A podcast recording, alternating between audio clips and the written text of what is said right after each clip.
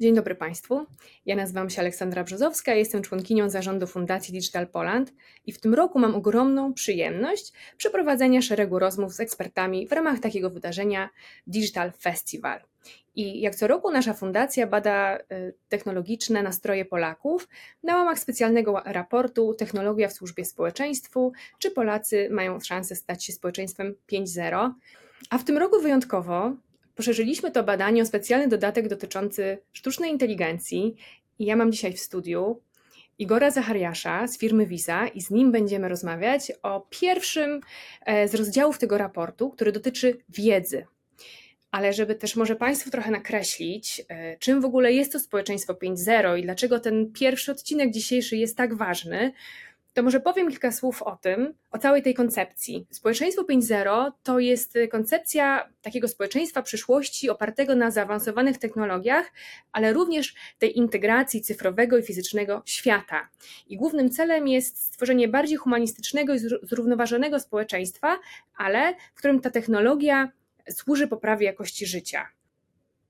I gdybym miała Państwu wskazać taki kraj, który mógłby być tutaj takim modelem, pierwowzorem e, czy wzorem do naśladowania, to wskazałabym Japonię, bo właśnie Japonia jest e, twórcą e, tej koncepcji, koncepcji społeczeństwa 5.0 i oni bardzo mocno integrują tą przestrzeń cyfrową i rzeczywistą i dzięki właśnie niej rozwiązują pewne globalne wyzwania, zmiany klimatyczne czy nierówności społeczne. No i właśnie pytanie, czy my jako Polacy mamy szansę stać się społeczeństwem 5.0, bo oczywiście mamy pewne wyzwania, jak chociażby starzejące się społeczeństwo, czy uzależnienie od y, węgla. Natomiast już widzimy, że bardzo wiele dzieje się w zakresie cyfryzacji i dostępu do wiedzy i informacji na ten temat, bo chociażby e, służba zdrowia jest takim przykładem, telemedycyna, e, coraz bardziej inteligentne miasta, w tym zarządzanie na przykład ruchem ulicznym i, energety i energetyką opartą na tak zwanym e, internecie rzeczy. To edukacja online, to zrównoważony rozwój, który pozwala właśnie na wykorzystanie lepszych zasobów czy redukcję emisji. E, to jest również nasza partycypacja obywatelska, zwiększająca wpływ obywateli na decyzje publiczne, gospodarka współdzielenia chociażby, doskonale pewnie Państwu znana e, teraz, e, jeżeli chodzi o korzystanie z różnych środków transportu, mm, ale to również rozwój technologii przyszłości, jak na przykład sztuczna inteligencja, robotyka i biotechnologia. A ze mną dzisiaj w studiu Igor Zachariasz z firmy Visa. Cześć Igor. Dzień dobry, cześć, hej. I my dzisiaj mamy ten przywilej, że możemy naszą rozmową rozpocząć cały cykl rozmów, które nawiązują do y, badania, które przeprowadziło Digital Poland, dotyczące, y, dotyczącego stosunku Polaków i nastawienia do sztucznej inteligencji, bo my właśnie dzisiaj z Igorem będziemy rozmawiać o wiedzy, ale zanim przejdziemy już do clue i do e, wyników badania, to ja chciałabym zapytać Cię, Igor, też no bo wiesz, o sztucznej inteligencji mówi się już od lat, ale y, ostatni rok, no bo pojawienie się też czatu GPT, no to jest listopad 2022 roku, no to jest niecały rok. Więc skąd ten nagły boom, skąd nagle w takich rozmowach, y, już nie tylko na poziomie akademickim, na poziomie firm technologicznych, ale domów, szkół i miejsc pracy? Y, skąd nagle właśnie ten boom na sztuczną inteligencję? E, ja myślę, że wydarzyła się dosyć istotna rzecz, która zmieniała, zmieniła sposób, w jaki ludzie, firmy um, um, zaczęły, mówiąc kolokwialnie, konsumować sztuczną inteligencję. Do tej pory sztuczna inteligencja to były zaawansowane algorytmy, które wymagały przygotowania, oprogramowania. Tylko osoby, które zajmują się tym zawodowo, które, które, które znają te wszystkie, wiedzą jak pisać algorytmy, wiedzą jak komunikować się z, z, ze sztuczną inteligencją, tylko one do tego miały dostęp. To, to, to, to się wydarzyło ostatnio, to pojawiła się technologia, która um, używa języka naturalnego, do tego, żeby z tymi algorytmami się komunikować. I właśnie chat GPT jest, jest dobrym przykładem, jak szybko pojawienie się jakiejś technologii, która ułatwia komunikację ze sztuczną inteligencją, czy w ogóle komunikację, jak szybko taka technologia, jak bardzo przyspiesza zadomowienie się, tak to, tak, tak to e, określmy, zaawansowanych technologii mm, właśnie w, w domach. Generalnie technologia wtedy trafia pod, pod strzechy. I, I to, co się właśnie wydarzyło, to to, że taka technologia, która E, pozwala ludziom komunikować się ze sztuczną inteligencją, z tymi algorytmami w sposób naturalny, czyli w taki sposób, w jaki komunikujemy się na co dzień w społeczeństwie, to spowodowało ten gwałtowny rozwój e, e, jakby samej sztucznej inteligencji, ale również rozwój, wzrost popularności tego rozwiązania i jakby ChatGPT jest najlepszym przykładem, ale nie tylko, bo różne inne firmy również zaczęły rozwijać tego typu, e, tego typu e, technologie i również zaczęły używać tego języka naturalnego, żeby dać ludziom możliwość e, komunikowania się z, z, z tymi zaawansowanymi algorytmami. To, to myślę, że to, to było kluczem i, i, to było powodem, dla którego właśnie ChatGPT jako ten przedstawiciel sztucznej inteligencji tak bardzo jest popularny i tak bardzo, tak często używany przez, no, kolokwialnie mówiąc, trafiło to pod strzechy. Myślę, że to był właśnie ten moment. To czy my jako Polacy, czy my jako w ogóle społeczeństwa światowe powinniśmy rozwijać kompetencje cyfrowe? Co to dla nas w ogóle oznacza dzisiaj i jak powinniśmy się do tego przygotować? No, zdecydowanie powinniśmy. Należy pamiętać o tym, że y, sztuczna inteligencja jest narzędziem, tak jak każde inne narzędzie, i żeby y, korzystać z niego efektywnie, to trzeba się tego po prostu nauczyć. I e, tak używając bardzo przyziemnych przykładów, e, na, nauczyć trzeba się korzystać z młotka, żeby, żeby używać go do wbijania gwoździ albo do czegokolwiek innego. Tak samo jest ze sztuczną inteligencją. E, mimo, że ten język naturalny, który teraz jest coraz bardziej popularny, jeśli chodzi o komunikację ze sztuczną inteligencją, on tam istnieje i dostajemy narzędzie, z którego łatwiej nam korzystać, to jednak cały czas to jest tak, że sztuczna inteligencja jest czymś, e, z czego można korzystać bardziej efektywnie lub mniej. I, i e, nauka tych kompetencji, czy też rozwijanie kompetencji cyfrowych zdecydowanie pomaga. Schodząc do, do przykładów,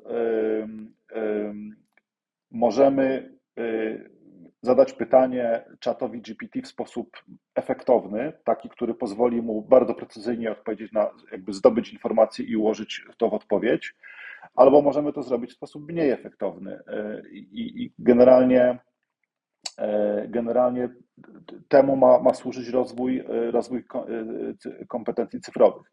Wiemy, że wiemy, że z badania, które, które zrobiliście, wiemy, że ludzie patrzą na sztuczną inteligencję w sposób bardzo różny. To znaczy, nie ma, w zasadzie nie ma e, w społeczeństwie jednego, jednej e, definicji tego, czym jest sztuczna inteligencja i tego, co można ze sztuczną inteligencją zrobić.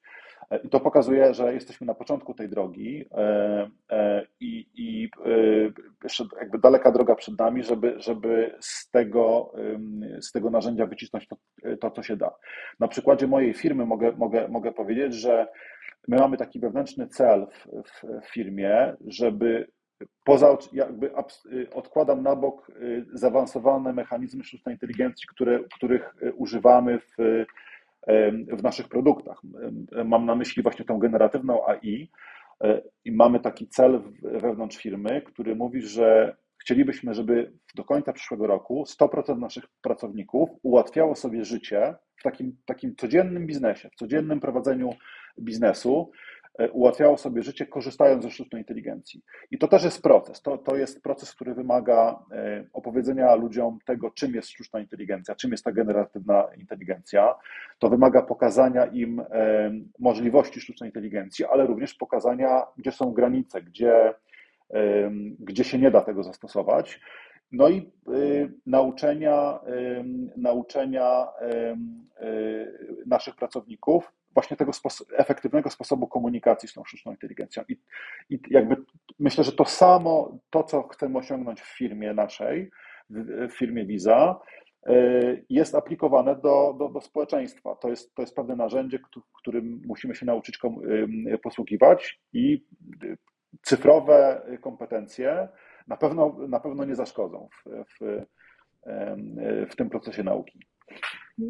Zdecydowanie, tak jak e, też e, wymieniałeś, Igor, to, mm, czyli jakby tą wiedzę, e, takie oswojenie, mm, takie też zbudowanie zaufania, też myślę, że ważne też jest, żeby dać sobie trochę takiego też prawa może do jakichś eksperymentów, no bo na koniec dnia, tak jak mówisz, bardzo mi się to podobało, że chcecie, mm, żeby 100% firmy ułatwiało sobie życie. I myślę, że to też jest takie słowo klucz, żeby się tej sztucznej inteligencji nie bać, bo to co do zasady ona ma nam ułatwić życie, poprawić efektywność naszych e, działań. Przy okazji może dać trochę jakiegoś fanu w tym wszystkim, ale na pewno e, tak jak narzędzie, no w zależności od tego, w jakich e, rękach i w jakich celach, no to rzeczywiście może być, można, tak jak nóż, tak, można komuś posmarować kanapkę, a można kogoś tym nożem dźgnąć, więc co do zasady narzędzie można było powiedzieć, że jest obiektywne.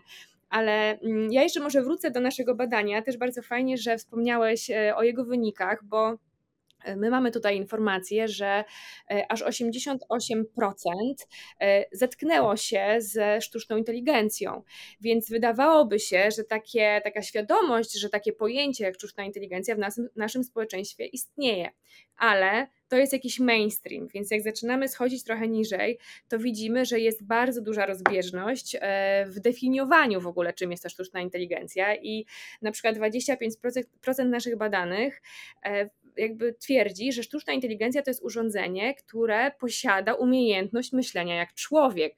15 uważa, że AI to jest w ogóle myśląca maszyna i jakiś cyfrowy mózg, no, prawie rodem z filmów o Terminatorze czy, czy innych science fiction, prawda? 15 twierdzi, że to bot, 10, że to jest jakiś algorytm komputerowy szacujący wynik, e, no a kolejne 10, e, że to jest oprogramowanie, które ma zdolność do do uczenia się, więc e, ewidentnie mam takie wrażenie też, że to nauczanie, to propagowanie wiedzy o sztucznej inteligencji no, powinno w ogóle jakoś ludziom przede wszystkim e, powiedzieć, jaka jest definicja, jak w ogóle to rozumieć, żeby później móc jakby wprowadzać dalsze kroki. E, to pozwól, że to skomentuję.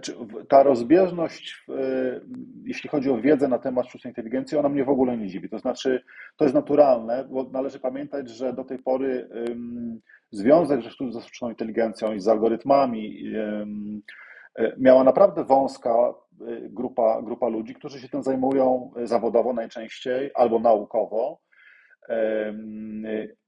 A, tak naprawdę dopiero teraz jesteśmy na początku tej drogi, w której właśnie, tak jak sobie powiedzieliśmy, ta generatywna sztuczna inteligencja trafia pod, pod strzechy i dopiero teraz e, po, pojawiły się narzędzia, które e, umożliwiają korzystanie ze sztucznej inteligencji szerokiej, szerokiej e, grupie, grupie osób. Teraz wystarczy, że wyjdziemy do sklepu z aplikacjami, ściągniemy chat GPT i mamy, mamy to. Tak? Do, do tej pory taka, taka sytuacja nie miała miejsca. Więc y, jakby podsumowując, nie dziwi mnie ta rozbieżność, jak ludzie wiedzy na temat, czym jest sztuczna inteligencja, ale należy pamiętać, że jesteśmy na początku tej drogi dopiero.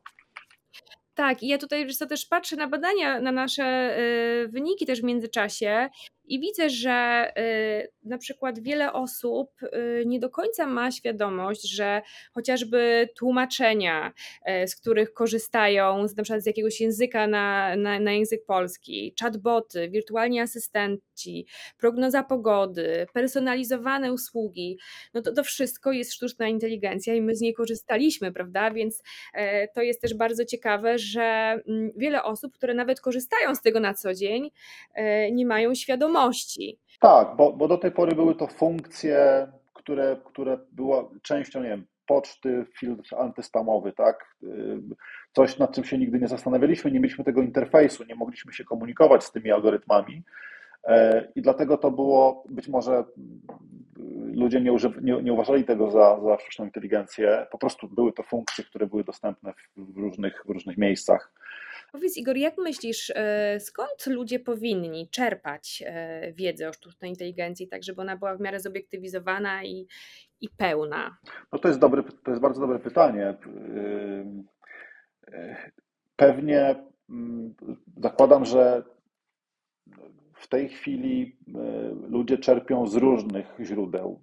Pewnie w równym stopniu od znajomych, co, co nie wiem, co z publikacji w internecie albo, albo w mediach w, w, poza internetem. 32% to, są, to jest internet szeroko pojęty, a 31% e, z naszego badania wynika, że z telewizji.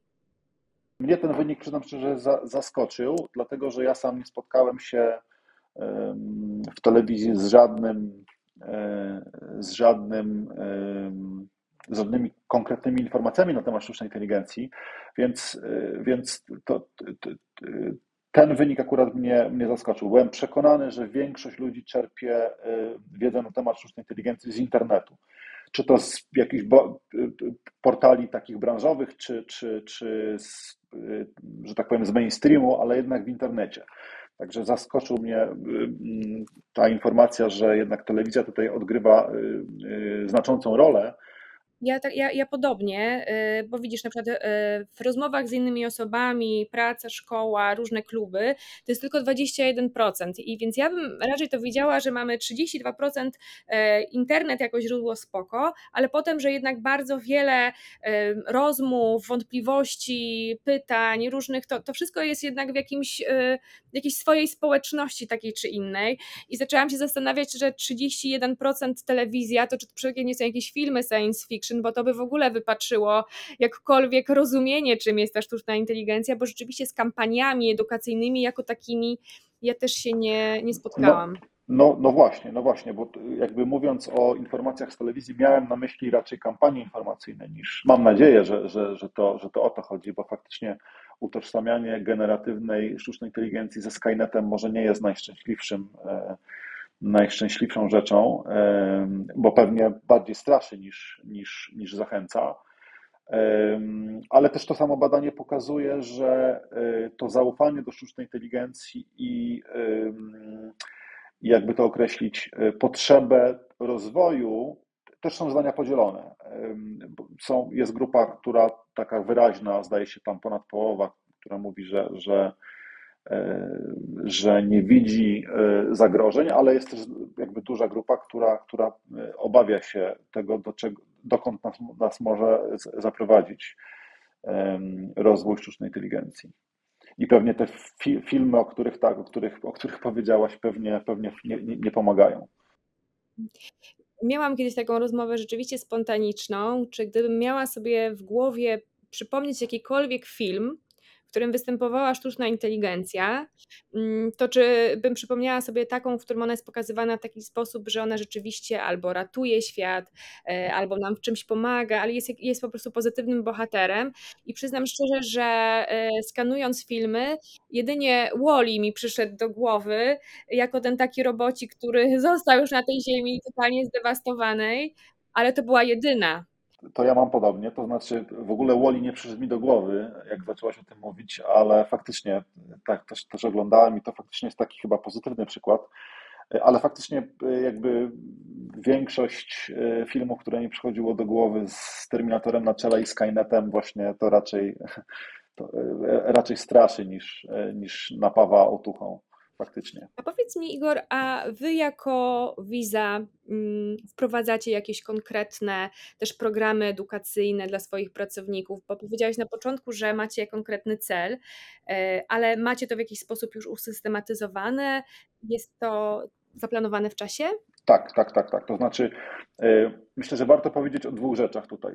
Po pierwsze, Visa jako firma, my korzystamy z algorytmów sztucznej inteligencji od, od dawna jak konsument płaci za, za, za e, towary, które kupi, czy to w internecie, czy to, czy to w sklepie stacjonarnym, to gdzieś tam zawsze z tyłu e, mamy całą technologię zaprzęgniętą do tego, żeby na przykład rozpoznać, czy transakcja jest oszukańcza, czy nie, po to, żeby zabezpieczyć konsumenta. Więc jakby my pracujemy ze sztuczną inteligencją, z tymi zaawansowanymi algorytmami predykcyjnymi, E, od, od, od dawna, od, od, od kilkunastu lat, e, jeśli nie od kilkudziesięciu.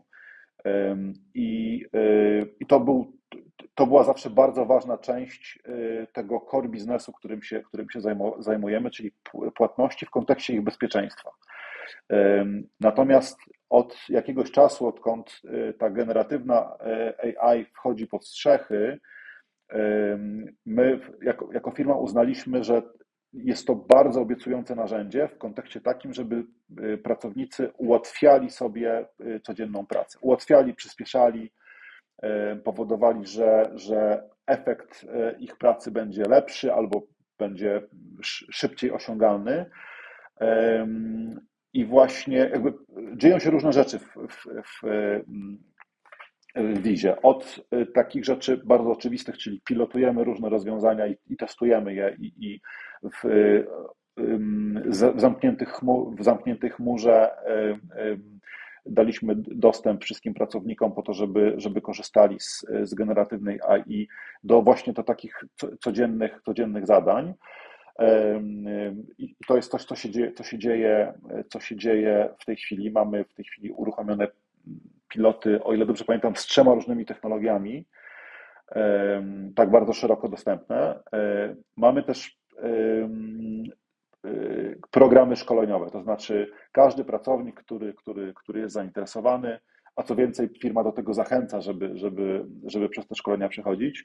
Właśnie szkolimy pracowników, jak, jak używać. I te szkolenia są, one są bardzo szerokie. Od takich prostych rzeczy, typu jak poprawnie napisać prompt, jak zadać pytanie generatywnej e, e, sztucznej inteligencji, żeby otrzymać satysfakcjonującą odpowiedź, po takie bardziej zaawansowane, właśnie tam podsumowywanie różnych rzeczy, tworzenie, y, pomoc w tworzeniu na przykład raportów skomplikowanych i tak dalej. Więc jakby staramy się pokazywać, jak z tych narzędzi korzystać, a jednocześnie jest kilka grup roboczych w ramach, w ramach firmy, które pracują nad, chciałem powiedzieć, use case'ami, nad, nad różnymi przypadkami użycia sztucznej inteligencji i szukamy obszarów, w których, e, w których użycie sztucznej inteligencji, zwłaszcza w tej generatywnej e, sztucznej inteligencji, e, będzie spowoduje, że ta produktywność, produktywność będzie rosła. Czyli zastanawiamy się, czy na przykład przy tworzeniu kodu, przy, przy programowaniu różnych rzeczy, czy, czy, czy może nam się to przydać. Zastanawiamy się, w jaki sposób można użyć sztucznej inteligencji właśnie do generowania raportów, do robienia e, badań na rynku, do e, wyszukiwania różnych informacji, ale również do takich prostych rzeczy jak, nie wiem, odpowiadanie na, na, na maile, czy, czy, czy pisanie maili, czy konstruowanie w ogóle, konstruowanie komunikatu różnego rodzaju. Jakby te grupy robocze, ich zadaniem jest właśnie znalezienie takich obszarów, gdzie stosunkowo łatwo E, i z zadowalającym skutkiem będzie można użyć sztucznej inteligencji, tej generatywnej, do właśnie do takiej codziennej pracy. Więc działamy na kilku poziomach. Tak? A celem, cel jest taki, jak powiedziałem, w ciągu roku chcielibyśmy osiągnąć stan, w którym 100% pracowników naszej firmy będzie miało dostęp do tego narzędzia i będzie wiedziało, kiedy efektywnie, efektownie i efektywnie skorzystać z, z właśnie z tych, z tych algorytmów. No właśnie, bo my tutaj, Igor, zeszliśmy do takiej części, że jednak biznes w jakimś sensie powinien być też odpowiedzialny y, za edukowanie szeroko pojętego społeczeństwa, no bo na koniec dnia nasi pracownicy, którzy są pewnie liczeni w zależności od firmy, ale w setkach, w tysiącach, na koniec dnia żyją też w jakichś swoich, swoich społecznościach, prawda? Więc też są w stanie dalej y, po prostu krzewić tą wiedzę, y, informować, edukować po prostu swoje otoczenie. E, ale poza, poza biznesem, Igor, kto jeszcze powinien e, wieść tutaj prym w edukacji społeczeństwa? To na, na, to pytanie trochę odpowiada to badanie, e, na które się wielokrotnie powoływaliśmy. Ja tutaj mam notatki, które mówią, że według, według osób, które były, które były badane, które były pytane,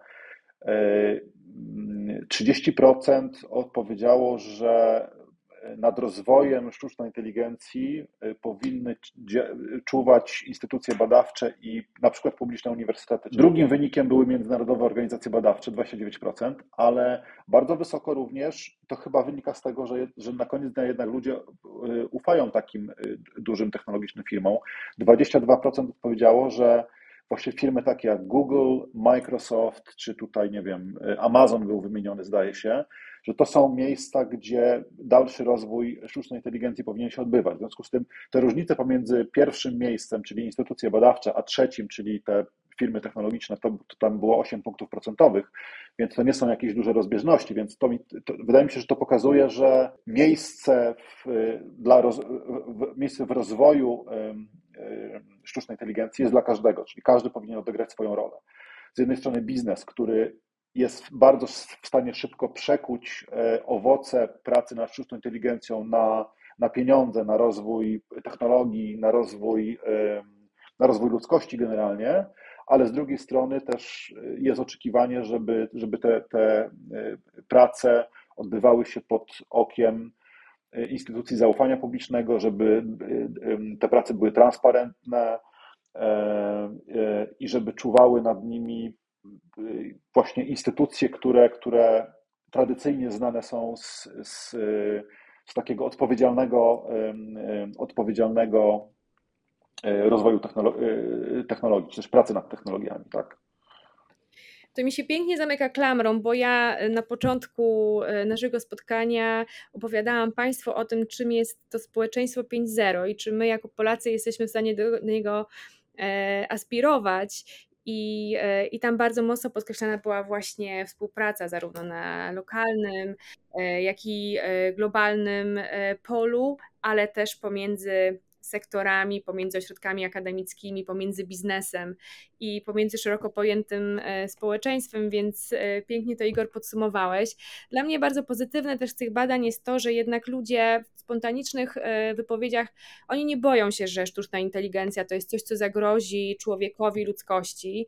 Bardziej wybijają tam takie rzeczy, które są, bym powiedziała, chyba nawet bardziej dla nas jako człowieka namacalne, czyli kataklizmy, czyli coś, co bezpośrednio my już widzimy i odczuwamy skutki tego. To są wojny, a ta sztuczna inteligencja, ona gdzieś tam naprawdę mm, pojawia się na, na, na szarym końcu, więc jest to bardzo pozytywny, e, taka myśl, z którą Państwa e, na dzisiaj zostawimy. Ale ja gdybym miała Ciebie, Igor, poprosić, jeszcze na zakończenie, gdybyś mógł powiedzieć takie trzy rzeczy w kontekście edukacji, wiedzy o sztucznej inteligencji, od czego nasi słuchacze mogliby zacząć tą swoją przygodę? No, wydaje mi się, że przede wszystkim e, głód zdobywania wiedzy będzie tutaj miał e, wiodącą rolę, no bo jakby jak chcemy się czegoś dowiedzieć, to wtedy, wtedy zaczynamy poszukiwać i, i trafiamy w, w, w ciekawe miejsca. W związku z tym warto byłoby, żeby ludzie e, żeby ludzie szukali różnych informacji na temat sztucznej inteligencji. Jest coraz więcej takich miejsc, gdzie można, gdzie można znaleźć bardzo ciekawe informacje. Warto jest także, żeby tą zdobytą w tych poszukiwaniach wiedzę y, używali i eksperymentowali. Te narzędzia są dostępne dla każdego, można ściągnąć na, na komputerze, można się tym pobawić, na telefonie y, i po prostu przetestować, jak w moim zwykłym, codziennym życiu sztuczna inteligencja może mi pomóc. Y, no i taki trzeci element byłoby super, gdyby każdy, kto zdobędzie jakąś wiedzę, mógł podzielić się tą wiedzą ze swoimi znajomymi, najbliższymi, żeby pokazać, żeby pokazywał, y, do czego, do czego on sam korzysta z, y, ze sztucznej inteligencji. Ja tak na przykład, y, do, może nie to, że dowiedziałem się, ale znajomy, z którym rozmawiałem, zaciekawił mnie, bo powiedział, że że coraz więcej czynności, które wykonuję w pracy, y, w coraz większej ilości czynności pomaga mu sztuczna inteligencja i dawał różne ciekawe przykłady.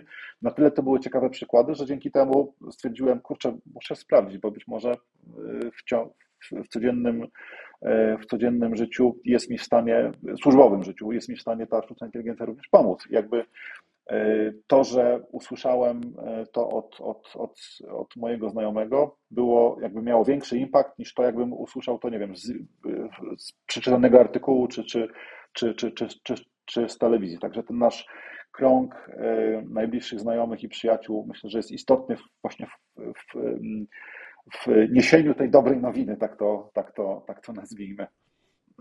Bo to jest trochę o takim kolektywnym y, też umyśle, prawda, że nagle jak zaczynamy rozmawiać, też bardzo serdecznie do tego zachęcam, bo wydaje mi się, że to jest zawsze później taki rachunek 2 plus 2 równa się 5, bo jeszcze to, co jesteście w stanie wytworzyć wspólnie podczas tej rozmowy, mm, to jest jeszcze dodatkowa wartość, więc miejmy nadzieję, że właśnie w ludziach cały czas jest jeszcze ten potencjał i, i ta nadzieja, że odpowiedzią na, ten, na tą sztuczną inteligencję no, będzie też w dużej mierze nasza inteligencja i nasze więzi e, i nasze lata po prostu inteligencji emocjonalnej e, i że jako gatunek no będziemy sobie całkiem nieźle radzić. Dokładnie tak. E, na pewno sztuczna inteligencja nie, za, nie zastąpi nam naszej własnej, tego się chyba nie musimy obawiać. I z tą myślą zostawmy naszych słuchaczy i trzymajmy kciuki. Dzięki wielkie Igor, a Państwa serdecznie zapraszam na stronę digitalpoland.org i pobranie raportu, o którym dzisiaj rozmawiamy.